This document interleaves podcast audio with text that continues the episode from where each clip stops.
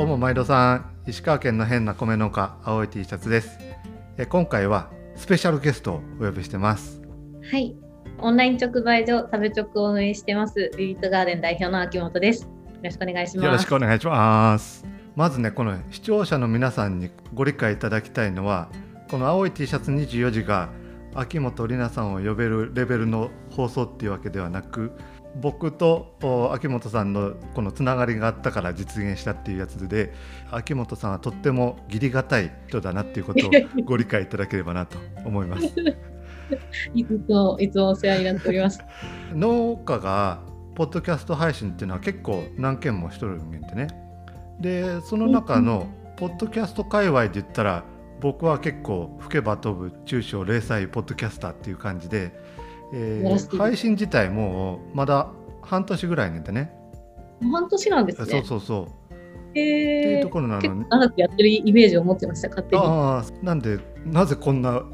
番組にこんなゲストがみたいなので、多分周りはざわざわするかもしれないですけど。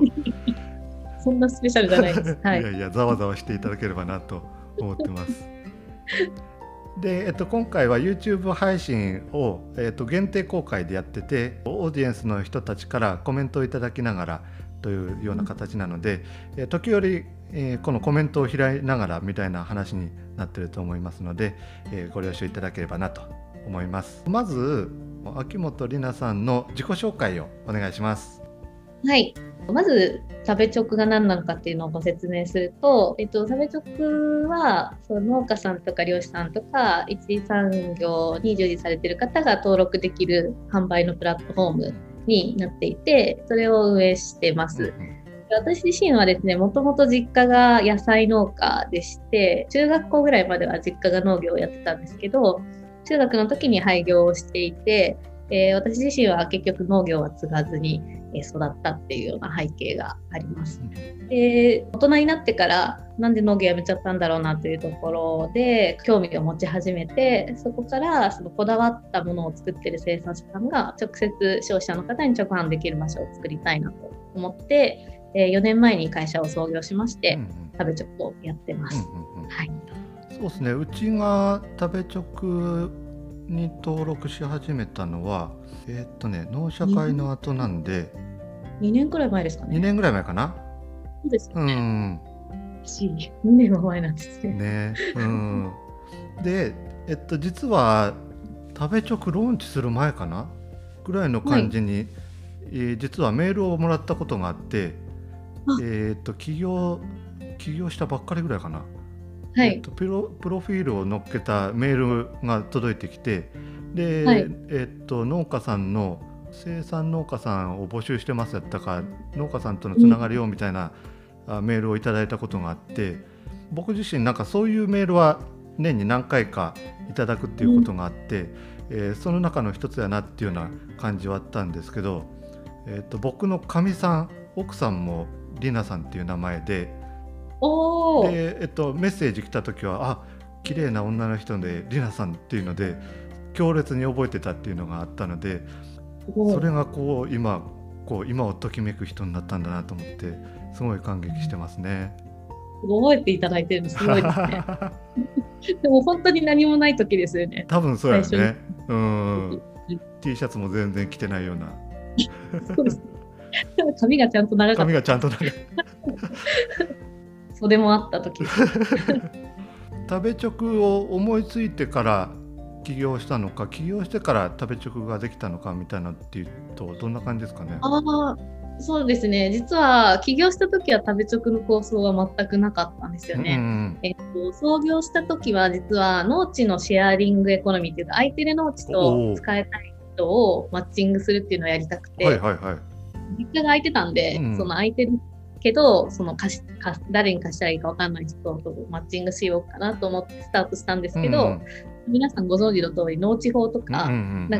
そういう初歩的なことすら調べずにとにかく会社を辞めて出てきたのでこれ結構がっちりもう決まってるんだなっていうのに途中で気づいて、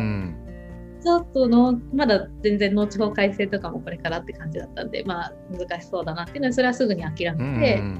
本当にでもそもそもなんで農地余ってるんだっけみたいなところでもうちょっと課題を生産者さんにヒアリングしながら深掘りしていくと、まあ、結局やっぱり売れたりとか利益にならないと、まあ、やめちゃうよねっていうところにたどり着いて、そこから、食べチョクの構想に至ってますね。2ヶ月くらいですかね、模索してた期間がありました。あ、でも2ヶ月くらいなんよね。そうですね、なので2ヶ月くらいは農家さん本当に何十件も回らせてもらって、単純になんか日々何をしているのかとか、そういうヒアリングさせてもらった期間がありました。なので会社名を決めた時はもうまだ食べチョクの構想なかったんで、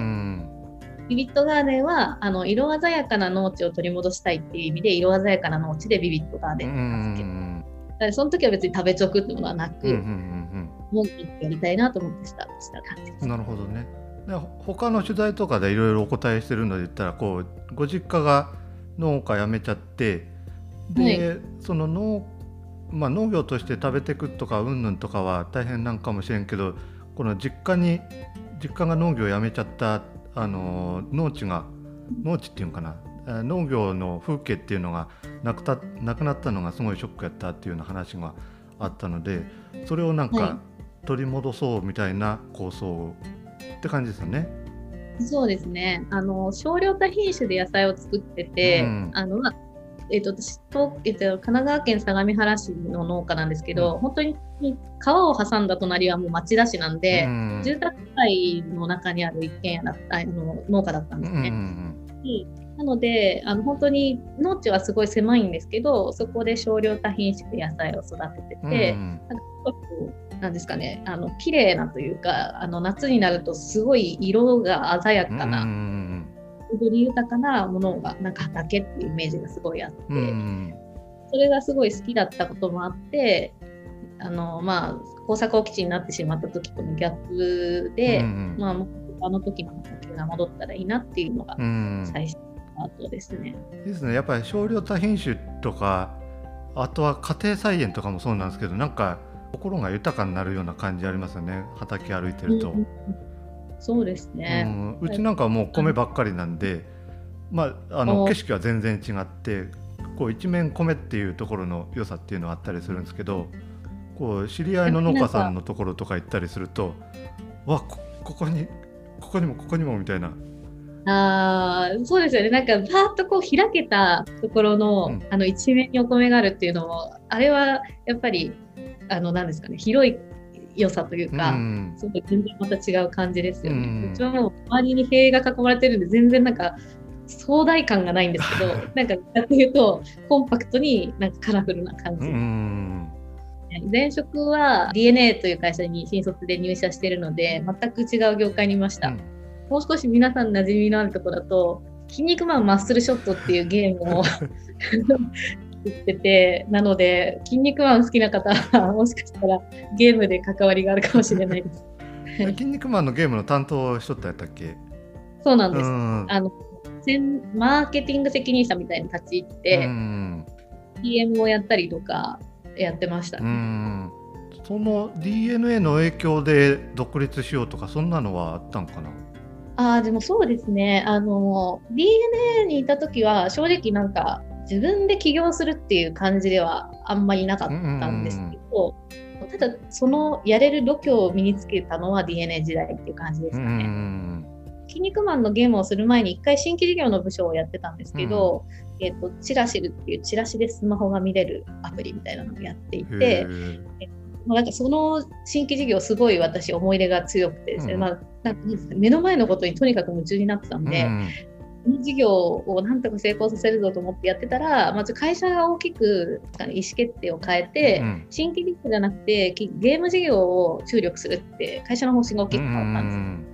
よ。なんでそのタイミングで私がやってた新規事業ってやめなきゃいけなくなっちゃって、その時にやっぱり大きい企業だと結構やりたいことがあっても、会社のお金でやってるし、会社の都合にやっぱり振り回されちゃうなっていうのはちょっとその時に感じてて、何か自分がやりたいって思ったことがあったら、自分で意思を持って何かやりたいなっていう、もやっと思ってたんですけど、で農業っていう軸に出会った時に、これはちょっと社内っていうよりかは起業してやってもいいかなっていう感じでなりました。こう目の前のことをがむしゃらにやるっていうのはもともとそうやったん、性格的な。そうですね、なんか与えられたことは 100% 楽しむタイプだったんでもともとそうだねじゃあ本当そうなんですよね。なんで普通に学生時代は勉強とかめちゃくちゃ真面目にやってましたし、なんかこう与えられたものを 100% やるとか、うん、すごい切り込んでやるっていうのはずっと得意で、うん、ただなんか自分の心の中からこれやりたいみたいなのを思うことがなかったんで、それがずっとコンプレックスだったんですけど、うん、農業が初めてその自分で文脈関係なくこの領域なんとかしたいと思ったのが初めてだったんですよね。うん、でその今まで見つからなかったやりたいことがようやく見つかったと思って、うんうんうん、まあ、一気にもう辞めることを先に決めちゃったんですけど、会社、はい、まあ、とにかくこの農業の事業を大きくしたいなっていうので創業しました。うんうん、こう起業するときに何か参考になった人とか参考になった情報とかってあったりするんけ？そうですね、相談した人がいまして、うん、それは自分より1個年下の学生起業してる人だったんですけど、その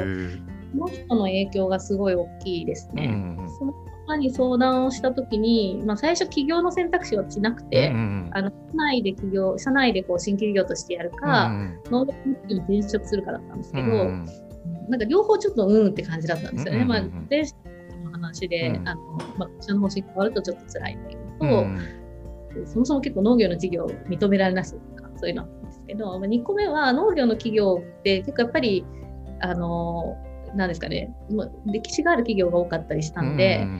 当時25歳で IT 企業出身の自分が、なんかいきなり裁量権持って何かやらせてもらえるかって言ったら結構なんか下積み時代を過ごさないといけない、なんかイメージそんな感じあるよねまあ普通になんか若手になっちゃうよなとかそういうの考えてて、なんか悩んでる時にその若手起業家の方になんかそれだったら起業したらいいじゃんってめっちゃフランクに言われて、いやいや起業なんてできないよっていうのを反応したんですけど、その時になんでしないのって言われて、なんでって言われてもってバーティク理由を言ったんですけど、それを一通り聞いた後になんかそんな感じだったら一生やらないねみたいなことを言われて、でなんかその人と話した1時間で起業することを決めたんです。本当にその人が一気に私のマインドを変えた感じでした。その人って誰って聞いて大丈夫なの？はい、町塚さんってなんか今はですね、スタートアップっていうよりかは結構中小ビジネスというか、コミュニティ系のビジネスをしてる方なんですけど、やりたいことをそれこそ私みたいにやりたいことが見つからない若手の社会人とか、なんかそういう方々にコーチングをしてやりたいことを見つけるお手伝いをしたりとかそういうのをやってる。その人自身は起業はしてないって感じ？起業してます。その事業を立ち上げてる。もともとリクルートに一瞬入って、すぐ辞めて自分でもっとこう応援するというか、会社でやりたいことをやれない人が土日とかの時間を使って自分のライフワークを探すことをお手伝いしたいみたいなので、ワークルっていうワークとサークルの間というか、なんかサークルっていうコンセプトのものを起業して立ち上げてました。起業して立ち上げて、もう中小レベルぐらいまで育て上げたっていう。そうですね。はい。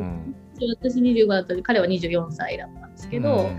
もう学生の時ぐらいが起業してるんで、まあ 2,3 年事業はやっててっていう感じでした。そうなんよね。ですね。まあ、その彼になんか確かに当時何を言ったかっていうと、私まだ経営とか全然わかんないし。とかそんなお金ないしとかそういう感じのことをうだうだ言ってたんですよ。なんか絶対わかんないというか全然やり方わかんないみたいな感じのことを言ってたんですけど、まあ、そもそも DNA にずっといたからって起業の方法が身につくわけではないし、基本的に起業する人、1回目はみんな初めてなんで、初めてが理由だった瞬間にまずやれないっていうのと、借金するとかそういうのも例えば結婚して家族増えていくとよりリスクって取りづらくなるから、こんな身軽な時にやらないんだったら多分できないみたいな、そういう論理的な話をされて、めっちゃその通りって思ったんですよねむしろ今じゃんみたいな、なんかやりたいことがこんな明確にある時にやらなかった、確かにもう二度とやらないなと思ってもうそうですね、それがすごいなんか自分の中でスポンと落ちたというか。コメント来てますね。ヨ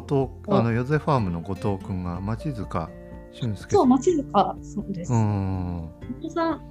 ご存知か。後藤くん知っとんかな。すごい。あ、本当だ。確かにコメントが来ている。あ、私ポッドキャストして初めてです。あ、でもポッドキャストで秋元里奈で検索したら早川五味さんのラジオのやつが多分そのまんまポッドキャストになっとるやつ。配信されてるんですね。うん。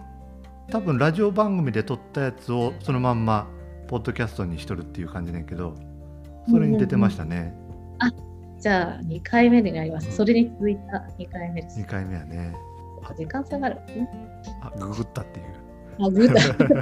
なるほど、すごい。なるほどね。結構ね、起業した人の多い話で言ったら、はい、何にしたいか分からんけどとにかく起業したいっていうような人の方がなんか圧倒的に多いような印象はあって、うん、そうじゃなくて、ね、起業がゴールになってしまったら起業した途端にもう目標達成になってしまうし、そういうので言ったら秋元さんのアプローチっていうのはなんか正しいやり方みたいな感じはあるね。あ、でも確かにそうですね、うん、結構やっぱり周りもまあ、結果的にやっぱ続けてる人が多いですかね。そういうなんか手段として起業してる人は結構長く続けてるケースが多いか、でやってみて思うんですけど、やっぱりお金稼ぐとか、うん、安定するっていう意味だと普通に大きい企業行った方が全然いいので、ね、でやっぱり事業も今やってて思いますけど、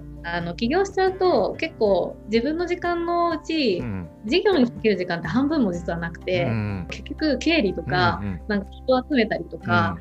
うん、組織の話とか、うん、大体こうその事業に、まあ、もちろん直結はするんですけど、うんうんうん、事業自体をやるのってそんなに半分も時間が割けないんで、うん、DNA の時に新規事業やった時ってもう本当事業だけやったらよくて、人が必要になったら人事にちょっと2週間後までに2人欲しいんですけどって言ったら2人やってくるみたいなとか、なんかホームの人にこれ書類チェックお願いしますとか言ったら勝手にチェックされて戻ってくるとか、なんか当たり前のようにそういうこう事業に集中できる環境ってあったんですけど、うん、やっぱそれ全部自分でやらなきゃいけないんで、そういう意味で事業を作りたいだけの人であれば正直その企業でやった方が、達成できるというか楽しいというかね、そういう以外にやらなきゃいけないことが多いんでとか、なんかそう考えるとなんかその起業したいとか大きい事業を作りたいとかお金欲しいとかっていう感じだけだと、うん、途中であれこれ起業しなくてもよかったのではみたいになってくるとかなりそうやね。なんか起業しなきゃいけない確固なんかそのもう確実な理由がないと結構途中でそれに気づいて、うん、普通に戻られる方もいらっしゃいます。でもそれは別にいいことだと思うんですよ。あ、そうやね、悪いことではないよね。うん、次に戻られたりするので、まあ、なんか起業はやっぱりその手段だなっていうのは思ったりします。うん、こう最近の食べ直のこの発展具合ってすごいなと思うんですけど、発展具合今サラでパッと言えたりします？あ、そうですね、調べとけって話ですけど、僕2019年から20年のその2019年年間と2020年年間で、流通額が42倍かなになってて、今も引き続き右肩上がりで伸び続けてます。で生産者さんも5倍とかかな、今3400件くらい登録いただいています。で社員、まあ、従業員アルバイトも含めて今40名くらいで40名すごいね、増えました1年前が多分10人くらいだから1個増えたかなっていう感じ。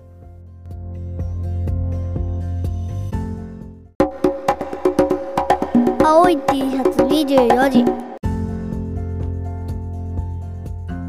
割とこの領域の、食の IT ビジネスみたいなのって起業される方って結構少なくないようなイメージはあるんですけど、うん、そこと秋元さんの違いっていうのは何やと思いますかね。そうですね、何かなって思うと、まあなんか結構そのうちの会社は一つ大事にしてるのがなんかロマンとそろばんのバランスというか、おここはなんか結構意識してますね。なんで私自身すごいやっぱりこの業界というかなんかこうしたいみたいな思いがすごい強いんですけど、でやっぱり農業の業界でスタートされる方ってビルすごい強いっていうからそのロマンがすごい強い人いっぱいいると思う。でそれは絶対必要ですし大事なんですけど、一方ですごい客観的に、事業目線で見ながらそのちゃんとロマンをコントロールしながらちゃんとそろばんも叩くというか、このバランス感覚すごい大事だなってやり始めてから思ってまして、それは結局そうしないと持続可能じゃないからっていう感じなんですけど、私自身はやっぱり何も考えないとバーッとのめり込んじゃうんで、結構意識的に第3の自分を持ってきて、本当にそれってその会社全体から見た時にいいんだっけとか、事業として、後戻りできない選択肢じゃないかとか、なんかすごい冷静に考えて意思決定をするようにしてたりとか、そういうのはありますね。そんななんかそうですね、なんかあとは本当細かい積み重ねで例えばサービスの展開方法一つにしても最初ウェブだけからスタートしてるんですけど、なるべくコストをかけずにいかに早く成功方程式を導き出すかとかっていうのを、いわゆるリーンスタートアップっていうそのウェブの立ち上げの、なんか基本的なやり方があるんですけど、そこに忠実にのっとってやってたりとか、DNA 時代に学んだその IT ビジネスの立ち上げのそういう基礎的なところはかなりちゃんとやりながらっていう、本当地道な積み上げでしかないんですけど、でなんかそこが別に対してその差別化できると思ってなかったら、気づいたらやっぱりその地道な積み上げが結局大きく時代が変わった時に一気に伸びるきっかけにはなったかなとは思ってますね。アクセス集中した時にも落ちないとか、本当にすごい当たり前のことなんですけど、なんかそういう一個一個、なんか結構お客さんにも評判やよね、こうサーバーがいつも落ちないみたいな。いやもう本当にうちのエンジニアの西尾という西尾さんや、やっぱりですね、結構サーバー落ちないのって当たり前のようで結構難しいんですよね。なんで全然落ちてるからどうっていうとやっぱ落ちちゃうんですよね。やっぱり瞬間アクセスがやっぱ10万とかうちも来たことがあって、10万人がその瞬間アクセスをいきなりするともうとんでもない負荷になるんで、やっぱり遅くなっちゃったりするんですけど、だからエンジニアのその2章はやっぱりその事前に来るアクセスを大体予測して、そこに向けて深夜に大体準備をして見るようにして、放送時間中もずっとおーとかって言いながら戦ってるんですけど、それの役割というか影響はすごい大きいなと思いますね。そういう意味で言うと、なんかホームランを狙うっていうよりもなんか連打でつないで点を稼ぐみたいな、そういうところが強いっていうところあるんかもしれないですよね。でもそうだと思います。感覚的にはこう大きく伸びた要因なんだと思いますかって聞かれるんですけど、テレビ CM やったりとか、なんかそういう大きい打ち玉は確かにあるんですけど、でも別にテレビ CM 自体は別に他の会社もやってたりとかするんですよね。普段としてはみんながやってる中で、なんでかっていうと本当にその一個一個の小さい積み重ねなので、めちゃくちゃ地味なんですよね。あんまりメディア受けしないんですよ。だからいつもこの質問をメディアの人にされるとすごい困るんですけど面白いこと言えないなと思って本当に地道な積み重ねですね。だからそれこそアクセスできないじゃなくて、さらにスピードも落とさないとか、アクセスボタンの反応スピードとかも落とさないようにするとか、それも例えばゲームの授業やった時にすごい顕著だったのが、ゲームをやめる理由の1位は遅いからなんですよ。内容じゃないんや。じゃなくて、単純に反応が遅いからとか、労働時間が長いとか、こっちなんですよ。なんか結構やっぱりもうユーザーの人ってサクサク動くのに慣れてるんで、ちょっとでも遅いともうすぐ離脱しちゃうんですよ。っていうぐらい実は反応スピードってすごい大事で、だからそれが、アクセスが多い時もつながるのはもちろんだし、スピードも落とさないとか、結構そういう細かいところが実は積み上げにつながってたりします。食べチョクの人といえばみんなノートを結構書いてて、西尾さんも書いてたらなんかすごいマニアックなノートを書いて、内容全然わからんけど多分これ公開するってすごい意義のあることなんやろうなと思いながら、このロマンの部分だけ汲み取ったみたいなとこはあるんですけどね。ああ、でもそうですね。なんか結構発信は大事にしてますね。なんかそのどちらかというとやっぱり発信の意図としてはなんかやっぱ他業界にもどんどんアピールしていきたいというか、なんかやっぱこの農業の業界だけじゃなくて他業界から見ても農業の会社だからじゃなくて、普通に会社としてすごい人が集まってるっていうのを自負してますし、それを発信したいなっていうのもあって、結構それぞれのジャンルから西尾さんはどちらかというとエンジニア視点でとか、発信してもらったりしてますね。そうですね。結構ね、ツイッターなんか見とってもそれは結構顕著なことがあって、生産者、ユーザーさん以外の人のなんかリスペクトを結構集めてるなっていう印象はすごく感じてますね。ツイッターとの親和性が高いっていうこともあるかもしれないですけど確かにそうですね。松浦とか、今マーケティングやってる松浦とか広報の下村とかは、どっちかというとその広報業界で話題になったりとか、マーケティングで話題になったりとかっていう感じなので、しかも2人ともやっぱ未経験から最初スタートしてるので、私自身もすごいなと思いながら横目で見て。未経験なんよね、2人とも。そうなんですよ。2人ともやっぱりすごい、2人に限らずみんなそうですけど、なんか貪欲というか成長スピードがすごいですよ。小川麦人さん、ビビットガーデンの経営理念が知りたい。経営理念あります？そうですね。ビジョンが生産者のこだわりが正当に評価される世界っていうのが目指しているところ でそのために、行動指針として掲げているのが 5つあるんですけど、そのうちの1つは生産者ファースト、でこれは結構 一番大事にしてます。でなんか生産者のこだわりが正当に評価される世界っていうのは、今まですでに効率的に作ったりとか既存流通で成功されてる方もいらっしゃいますし、自分でやって成功されてる方もいらっしゃるんですけど、どっちかっていうとこう中小規模ですごい品質にこだわって、でもちょっと効率は悪いんだけど、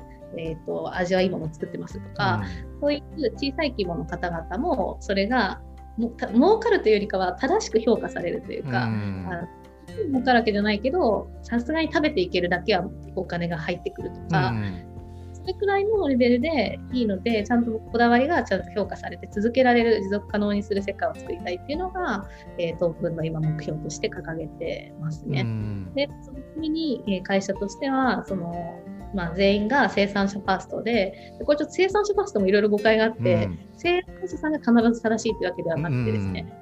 何か考えるときに必ず一回生産者さんの立場に立って、本当にこれが全体の生産者さんにとっていいかっていうのをこう判断しましょうっていう感じでやってます、ね。この思いとかビジョンを社員に共有するっていうのって結構言うことはできてもこう、なんていうか血肉にまでそこが浸透するっていうのはかなり難しいとは思うんですけど、その辺なんか心がけてることとかあったりします？そうですね、まず私自身がぶれないというのがまず第一で、どちらかというと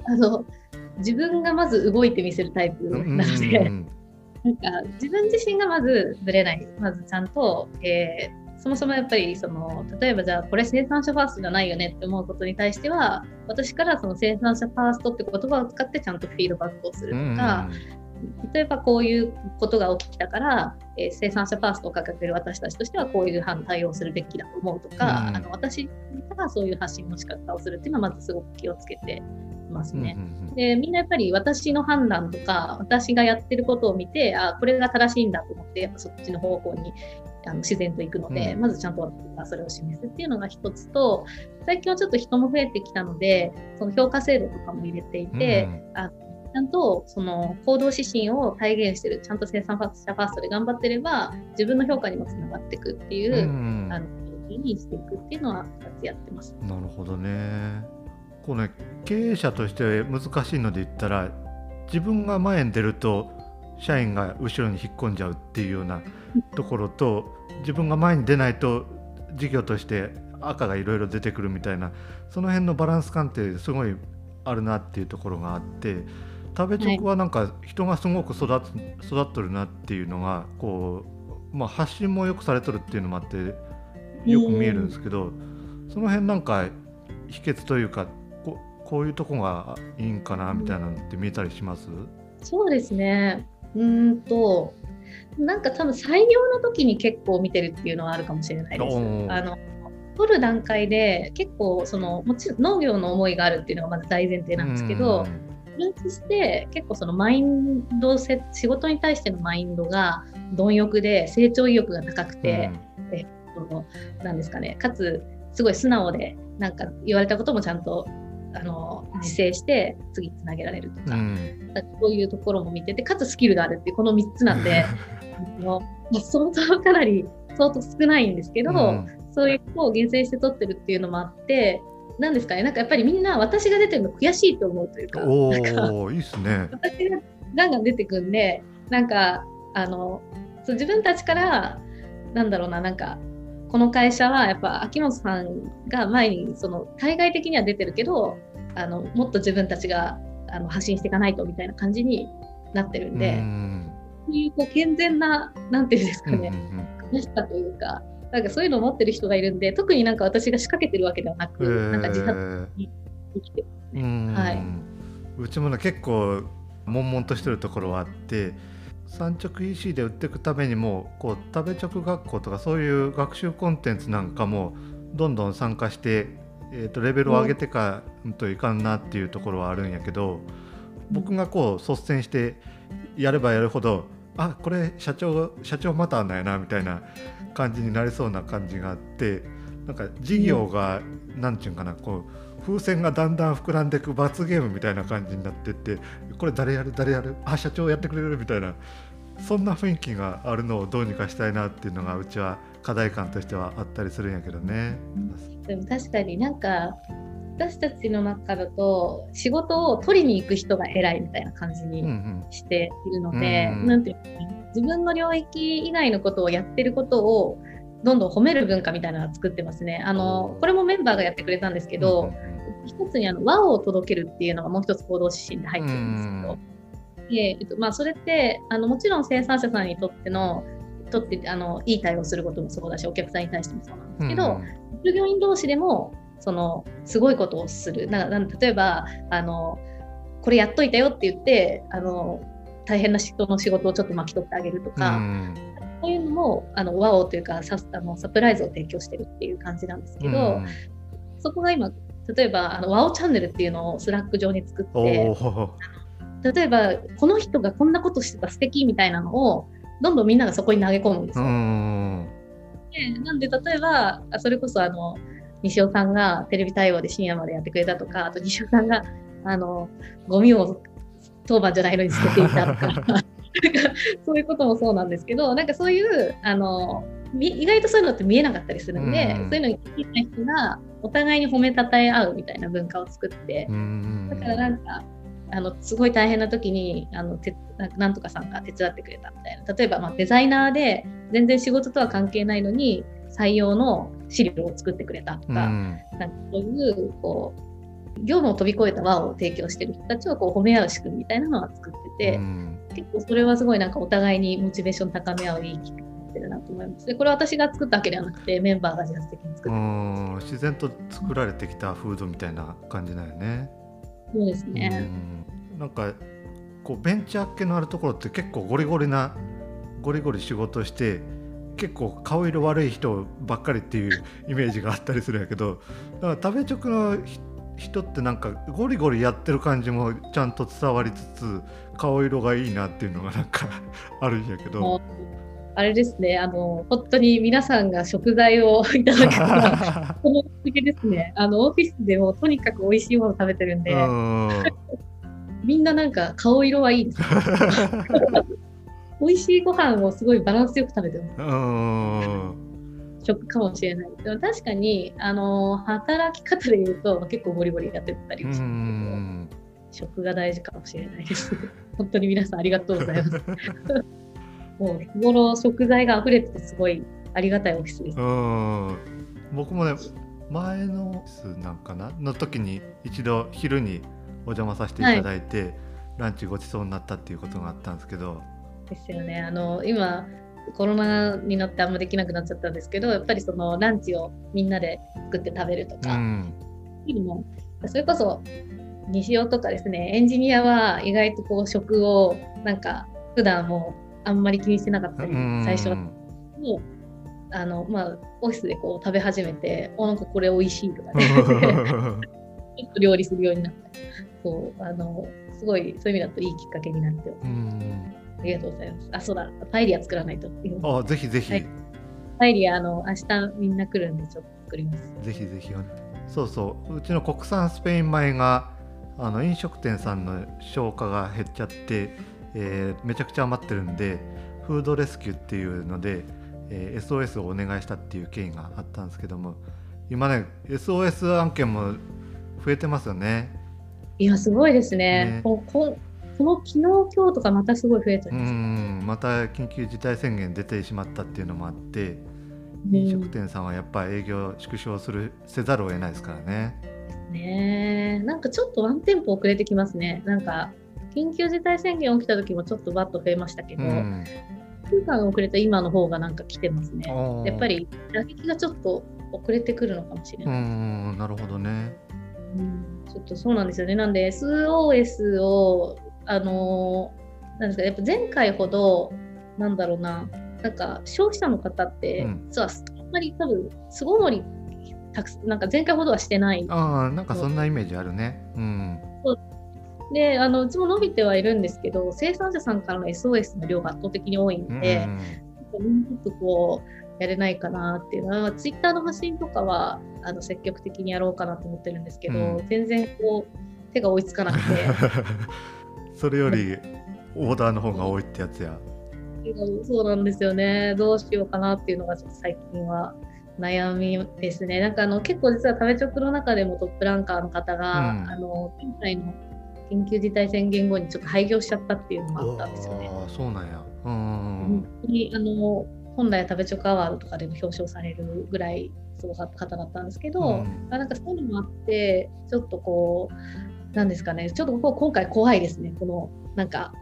消費者側と生産者側の温度感がなんかよりちょっとアンバランスになってるというか、SOS の方が土台が結構今回の方が強いなっていう感じ。やっぱ慣れちゃいますよね。そういうのに慣れっていうのはあるよね。もう1年間こんな状態なんで、だからちょっとそこはなんかもうちょっと違う出し方をしていかないととか、サイト内の表示とかもそうですけど、考えたいなと思います。そう、あとは、ね、SOS の案件になるとなんかお客さん的に買ってやったぞみたいな、なんかそういうバランス感になるのも良くないなっていうところはあって、でうちもスペイン米を発出するんで、うちはねお米が保存が効くもんっていうこともあって余裕感もあるんで、なんかせっかくやしこうお祭り騒ぎで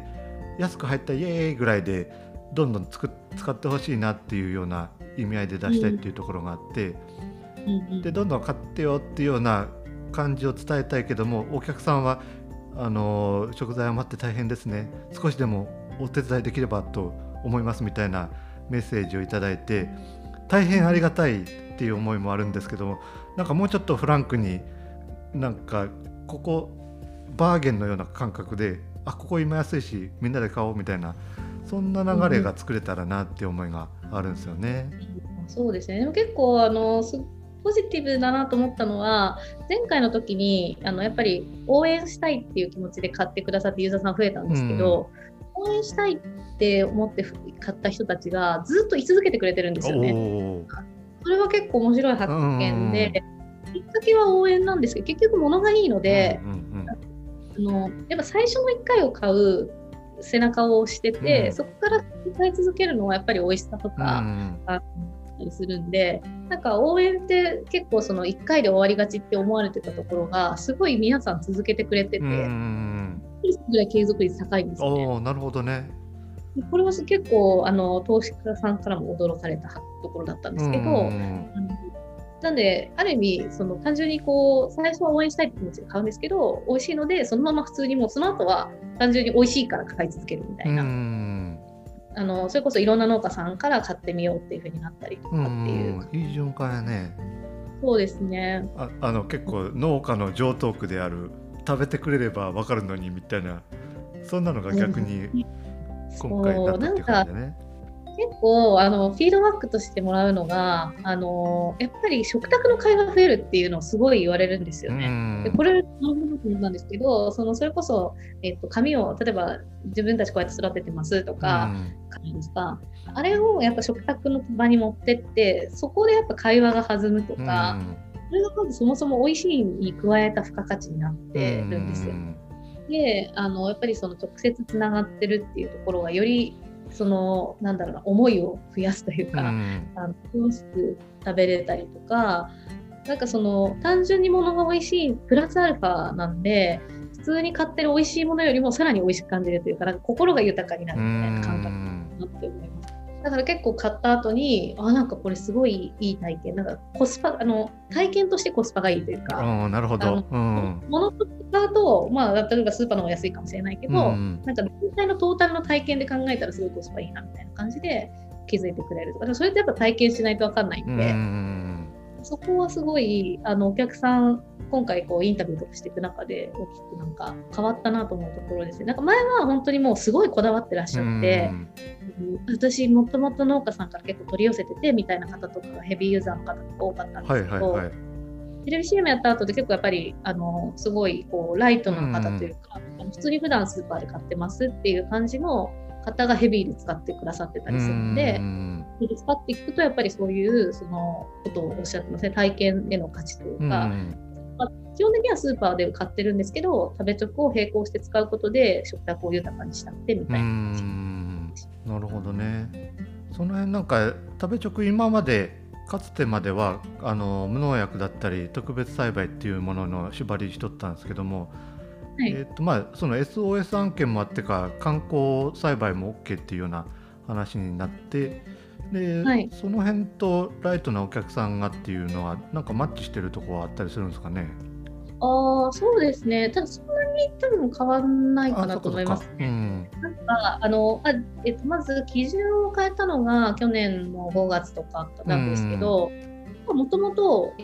コロナ前から2020年の後半くらいには基準を変えようと思ってたんですよ。なるほど。でもともと食べチョクも、最初オーガニックからスタートしてるんですけど、オーガニックだけをやるつもりはなくて、これは最初の方のプレゼンとかでもずっと言ってるんですけど、オーガニックってあくまでこだわりの一つというか、オーガニック作りますっていうこだわりの一つ でそれ自体がいい悪いことなくて、で観光栽培の中でもちろん味にこだわってる人もいれば、いろいろ種類が珍しいものを作ってたりとかあるじゃないですか。なのでこだわりがいっぱいある中で、いきなり何もない25歳の私を立ち上げた時に、ここってこだわりのものが集まってるっていう、こだわりって結構言葉にするのは難しいというか、そうやね、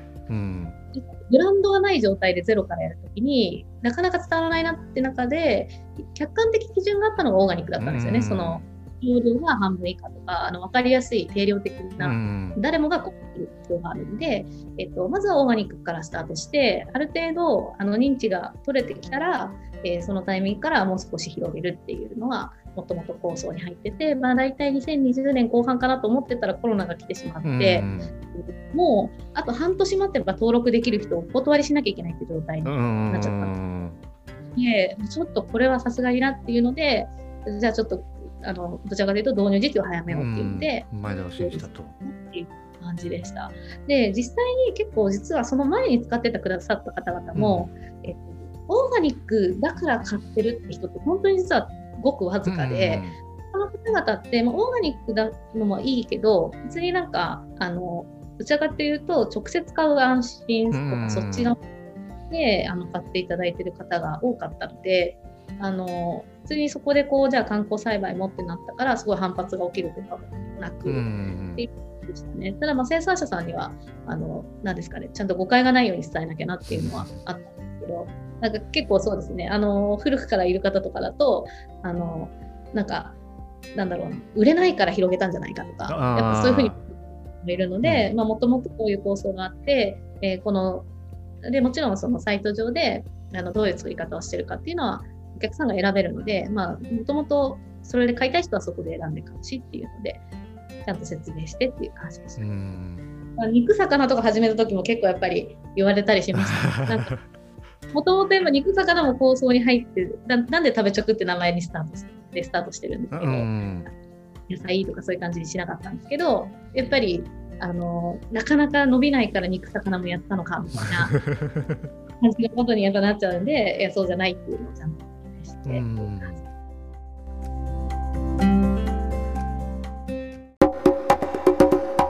青い T シャツ24時。今ビビットガーデンと食べチョクっていうものがあって、はい、食べチョクに今全集中って感じはあると思うんですけど、うん、他の選択肢というか他の授業とかって考えてたりします？ビビットガーデン自体はファンドの提供だけをするために生まれたものではないので、どちらかというとその農家さんの課題解決なので、今あくまでその食べチョクは販路に対してマクロ企画をやっています。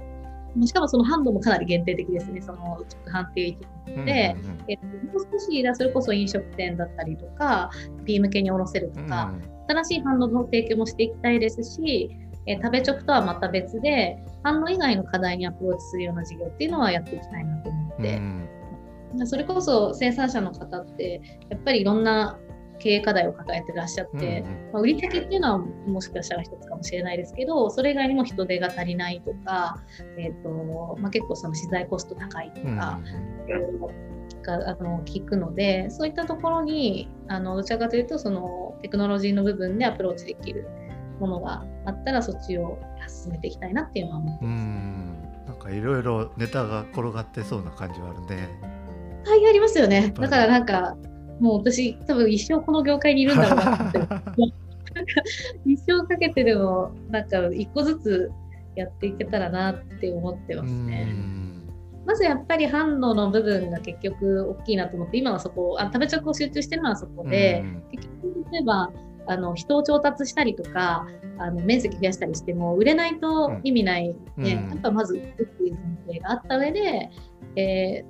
なんかすごい売れるから人が足りなくなるとか、なんかそういうこのところにやっぱりまず売った先にあるな課題が次出てくるんで、そういった意味で言うとそろそろなんかそういうもうちょっとこう人の部分だったりとかアプローチできることをしていきたいなっていうのは思ってますね。なるほどね。僕のつながりができたので言ったら 4H クラブっていうのが要因の一つっていうところはあるんですけど、 4H クラブに対してなんか思ってるところとかってあったりします？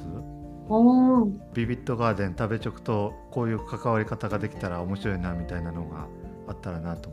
さっきのちょっと話にもかぶるんですけど、別に年齢動向ではないですけど若手の方の方が比較的やっぱすごいこう長期スパンで物事を考えてるなと思ったりとか、結構その視野が自分たちっていうよりかは地域結構広いなっていうのを感じる部分があって、でただなんか目の前がやっぱり大変で自分自身はまだそこにアクションはできてないけど、結構皆さんいろいろ考えてらっしゃると思うんですよね。なんでなんかそういうのを、まあ、本当にアイデアベースとかでもいいのでどんどんやっぱりこう発信していって、で私たちもやっぱりそれを知りたいなっていうのもあるんですよね。やっぱり現場の生産者の方がなんかどういう未来を見ているかとか、どこに課題を感じているかとか、どういう目線で物事を見ているかとかすごく勉強になるので、なんかそこの部分はなんか引き続きいろいろ情報交換させていただけたら嬉しいなと思いますし、そういう勢いがある方々が集まってらっしゃる団体っていうのはすごい魅力的だなと思いますね。なんかいろいろやっていきたいですよね。まあ、僕も片足抜けちゃった身ではあるんですけど、あれ片足抜けちゃったんですか？全教の今顧問っていうところなので、なんかもうすぐでご卒業な感じはありますね。ああ、卒業っていうのがあるんですか？一応ね、基本35歳ぐらいになったら定年っていうので卒業っていう形はあって、僕今37なんだけど、はいはい、定年が若いそう定年が若いから結局このなんちゅうかな、4H クラブとビビットガーデンさんのつながりっていうのができたけども、うまいこと継承できずに数年経ったらもう会ったことない人ばっかりみたいなのになりやすいっていうところはあるんでね。確かになんかそれもねもったいないですよね。でもぜひなんか私たちはいろいろ声を聞きたいです。私たちもなんかこういう情報をどんどん提供していきたいなと思っているので、うん、なんかね結構やっぱり私たちやっぱり消費者さんの声とかをよく聞きますし、うん、このフィードバックというかなこういうことがあと他の業界とかですね最近他の例えばアパレル業界でこういうことが流行ってるとか、トレンドとかからなんか農業界の視察とかが出せたらいいなと思いますし、一方でやっぱり日々現場に向き合っている方にしか見えない世界っていうのもあったりと思うので、うん、そこは情報交換できたら嬉しいな。なんか思ったよりもうちょっと上もいるイメージでした。地域によって違うっていうところはあるんやけどね。今会長の須藤さんなんかは40過ぎとるし、はいはいはい。うん、そっか地域によって違うんですね。なるほど。そうそうそうそう。引き続きよろしくお願いします。竹本さんも抜けちゃってもよろしくお願いします。食べ直でなんかポッドキャスト配信とかどうですか？ああやりたいです。この前食べ直学校の時に言われて、ね、皆さんポッドキャスト聞いてるって言ってたんで。そうなんだって。実はね今日のこの収録って農系ポッドキャストの日っていうのに配信しようと思うんですけど。はい、農業系のポッドキャストって何番組かあってでそのメンバーみんなで毎月1日を、はい、農系ポッドキャストの日っていう風に勝手に決めちゃったんでね、1日に決めたのも1の形がキュウリに似てるからっていうキュウリなんですね。そう発案者が三重県のキュウリ農家さんやったんでおー他にもありそうですねいいですね。そうなん1日始めようかな。食べ直が始めたら結構面白いと思いますよ。確かにそうなんか結構情報発信したいんですけど、うん、なかなか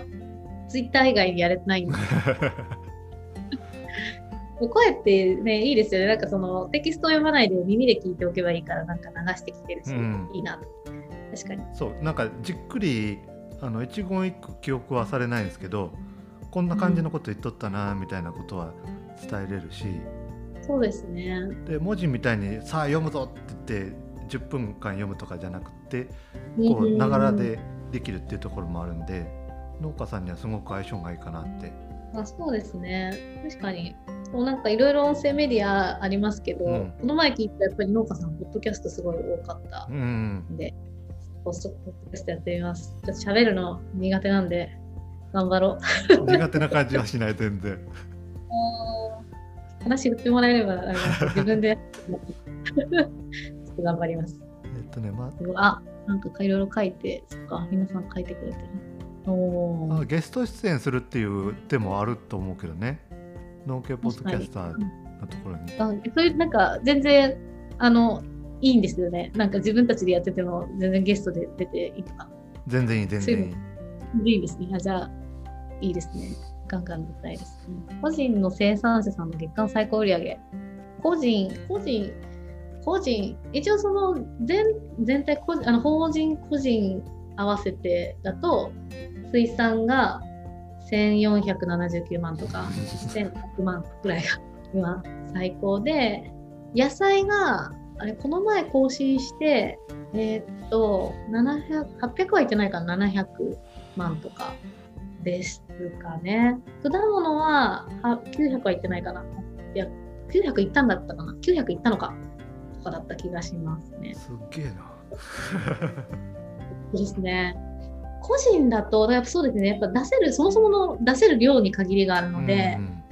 野菜セットで300万とか、個人経営その一人でやってるようなところでそれくらい出して300ザムのだと400とかもいるかそうですねぐらいです。結構個人とはって感じですね。まあ、一人でやってるのがそんな感じですね。すごいね。やっぱり皆さん結構なんかすごい固定ファンがついて定期便とかをすごい契約されてるとかそういう方が多いです。定常的にもうずっと積み上がってる。なんか例えばうちもそうなんやけど自社サイトも持ってる農家さんっておると思うんですけど、食べ直から自社サイトへの誘導みたいなやつを止める方法とか、そんなのって考えてたりします？僕らも手数料とかそういうことを思ったら、自社サイトの方がいいっていうことはあるんですけど、こう自社サイトに出すよりも圧倒的にお客さんに知られるっていう、そういう魅力だったりとか、お客さんのフィードバックがこう食べ直のところにこう投稿がよくされてるんで、フィードバックが安いとかいろんなところを思ったら、あんまりこう自社誘導するメリットって実はないような感じはあったりするんですけど、ありがとうございます。そうですね、なんか一応やっぱ食べ直のスタンスとしては、やっぱ実際やっぱりメリット感じなければいなくなってるっていうのは、それはもうシビアな世界なので、そういうもんだと思ってます。なのでやっぱり食べ直に登録することで、というか食べ直を返すことの方が、例えば送料がちょっと安くなるとか、手間がかからないとか、あと今さっきおっしゃってたように、その評価が溜まっていくから、結局集客にどんどんつながりやすくなって、よりそこの顧客ができることによってさらに新規の方も増えていくっていうような顧客が作れて、本質的に食べチョク使った方が自社サイトでやってるよりも売り上げが上がるなと思ってくれたら、きっと使い続けてくれると思うんですよね。そこの仕組み作りをひたすらにやるっていうだけかなっていう感じで、それこそ大和さんとの創業とかもそうですけれども、いろいろちょっとこれから仕組みっていうのは考えてたりはしますね。ちゃんと価値を感じてもらえるプラットフォームにしていきたいなと思ってますね。あとやっぱりお問い合わせ対応とかもありますかね。でかいね。うちはやっぱそこが一個、こういうプラットフォーム系の中でも相当カスタマーサポートの方に力を入れていて、一回全部お問い合わせを受けるとかで、なんでそういう対応しなくていいとか、そこもになるかなと思ってやってたりはしてますね。なのでなるべく生産者さんが作業に集中できるようにっていうのがうちのコンセプトなので、こうを価値感じてもらえたら多分続けていただけると思いますし、まだまだそこが足りてなければ離れていってしまうと思うので、そこ頑張るだけっていう感じです。まだちょっと私たちの放送の中では一部しかできてないんで、少しずつ今年もいろいろやっていくんですけど、ぜひ楽しみにしててください。少しずつ使いやすくなっていきます。ちょっと管理画面もですね、いろいろ直したいとかいっぱいあるんですけどかなり使いやすいですけどね。ちょっとパワーアップしますんで楽しみにしてくださいって言って、これメンバー聞いたらやばいかも。スラックが炎上しちゃう勝手なこと言わないでください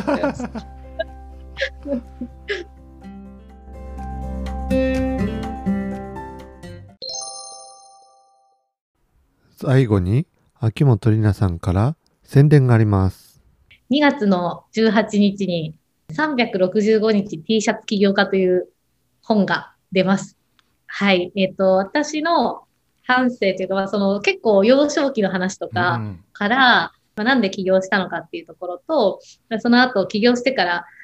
実は結構裏側でいろいろ大変なことがあったんで、そういった話とかをまとめた本になってます。で、最後の方にですね、生産者さんからのメッセージだったりとか、働いてる従業員とか消費者の方からメッセージとかもいただいていて、それを載せさせていただいているので、ぜひ生産者さんもそうですし、多くの食に興味がある人に読んでもらえたら嬉しいなと思ってます。よろしくお願いします。お願いします。2月18日、基本はネットで Amazon とかかな。そうですね、Amazon で、普通の本と、あと電子書籍も出ます、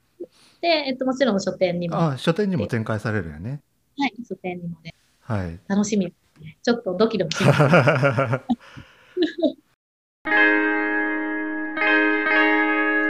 い T シャツ24時農業系ポッドキャスト青い T シャツ24時はお便りを募集しています。青い T シャツ24時公式ツイッターやってまして、そこにお便りフォームがありますのでお寄せください。ご意見、ご感想、企画ものの 4H クラブの保健室、後継者のよりどころ、後継ぎ層などお寄せください。少数生のリスナーコミュニティも LINE でやってますので、ご興味ある方はツイッターの DM ください。Apple Podcast の評価レビューもお待ちしています。良い評価いただけると嬉しいですし、良くない評価も聞こうっていう人の参考になるかと思いますので、よろしくお願いします。それでは今日もお気をつけて。